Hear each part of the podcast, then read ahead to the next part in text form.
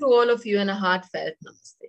I, Anuradha, would like to thank all of you for liking, sharing, subscribing to our YouTube channels and Spotify channels also. Thank you so much for writing in your comments and your suggestions. Generally, I do not talk much about a politician's chart or look into politics too much.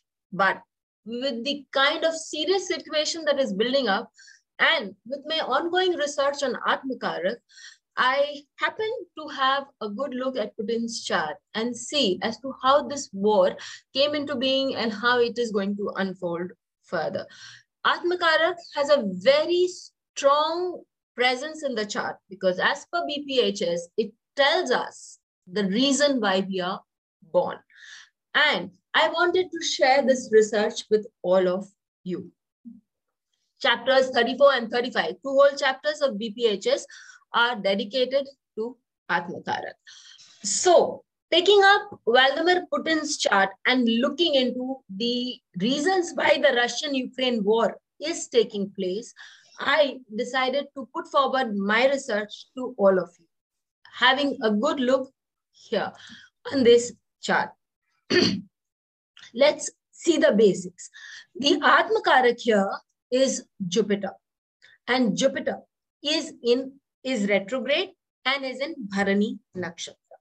If we take the houses of Jupiter, they are the second house and they are the fifth house. So the second house is all about being practical. The second house is all about having a moral stand. And the fifth house is all about your valor, your power, and your emergency crisis, your, the way you handle crisis as such. Jupiter, as per Uttar Kalamrita, is very well placed in the sixth house because the sixth house, which is the house of the Ripu or the enemy, and Jupiter being there, gives you an insight on how to handle the enemy. The retrograde Jupiter is stronger still because it gives you a very strong gut feeling right from within and tells you, find, helps you find a way to deal with the enemy. Now, Mars, which is the law, which is the Lagna Lord also, and the sixth Lord, is in house of Jupiter, and Jupiter is in the house of Mars. So there is a very strong connect between Mars and Jupiter. What more? Jupiter aspects Mars. As per Laghu Parashari, this shows a very strong sambandh. And these two planets will, being friends, will always end up helping each other because they are in one nine axis to each other. Having said that, Jupiter is in the nakshatra of Bharani. Bharani talks about Apabharana Shakti, that is the ability to remove things that are not needed. Definitely, none of us need our enemies. And more so, it is always just. It will never give you a reason of doing things without a cause, without the right to do it. And Mars is in Mula Nakshatra. Mula is going deep down into a reasoning. Mula is trying to find out what is important, how things have to be done, and how things can be processed now. And also to dig facts out. It talks about secrecy also. If I am to connect the Jupiter and Moon, uh, Mars with the 2-6 connect, it is giving me practicality. It is giving a lot of insight into what is going on. And it is definitely got to do with work and money. Let's not forget, Vladimir Putin was the head of the KGB. Mars gave him the ability to go deep, research, and become a warrior par excellence. When we're talking about the Atmakarak, which is Jupiter, in the sixth house, it tells you very clearly you're born to work and strategically remove your enemies from your life. His enemies are definitely the enemies that he considers are the enemies of his country. Mars is also aspecting the fifth house, which is the house of Jupiter, which is, so there's a very strong connect in the D1 chart itself that we can see. Let's take it to the D9 chart because that is from where we have to pay special attention to the Atmakarak because herein the concept of Karakamsha comes in. And in the 35th chapter of the BPHS, Parashar Rishi has very clearly mentioned that when there is a connect of Mars with the Atmakarak, then the person becomes very proficient in the use of weapons and knows very well how to deal with the enemies. Atmakarak Jupiter here is in the fifth house again, again the house of Mars. And what more? Now in the house of, in the sign of Scorpio. Scorpio, we all know, is a sign that has one of the greatest memories in the zodiac. These people do not uh, go against others unnecessarily. They do not waste their energies. When somebody hurts them intentionally, then they know how to deal with these people and for that matter at an appropriate time. When the Lord of that sign, Mars, aspects this sign, it makes them fearless warriors.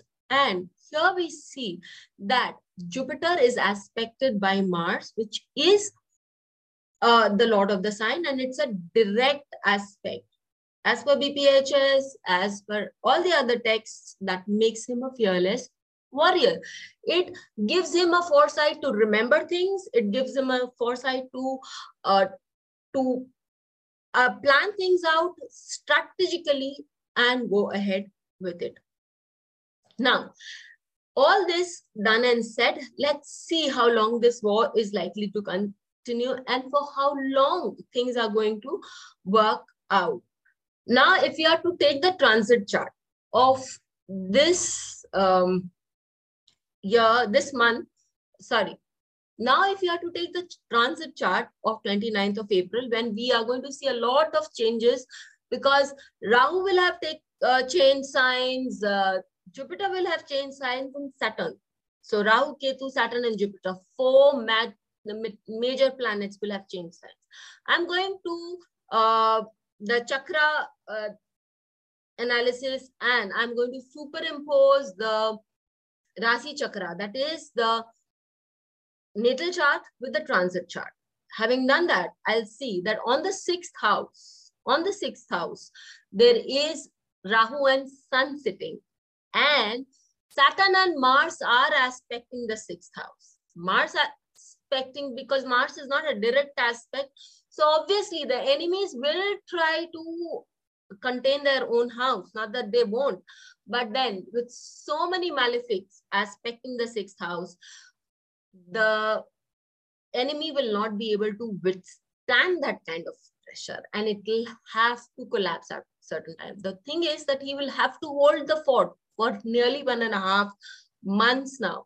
And if he is able to do that, he will be able to have one up over his enemies. Once having said all of this, I'd also like to tell you that if you can look into the nakshatra of the D9 and you see that Jupiter is placed in Jeshth nakshatra. What more? Mars, which is directly op opposite the Atmakarak Jupiter in Jeshta, is placed in Kritika there can be no warrior like one in Kritika. If you go back to my uh, JPEGs, I've always said it makes Mars in Kritika makes you an excellent warrior. And Jupiter in Jeshta makes you a king with a plan in head. A formidable combination.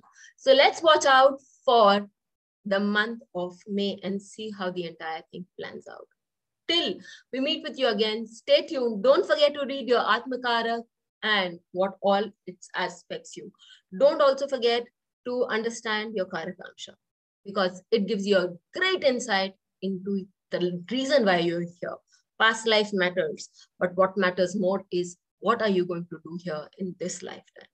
Till we meet with you, stay tuned. Please hit the bell icon for fresh updates. Don't forget to like, share and comment on the videos and please subscribe.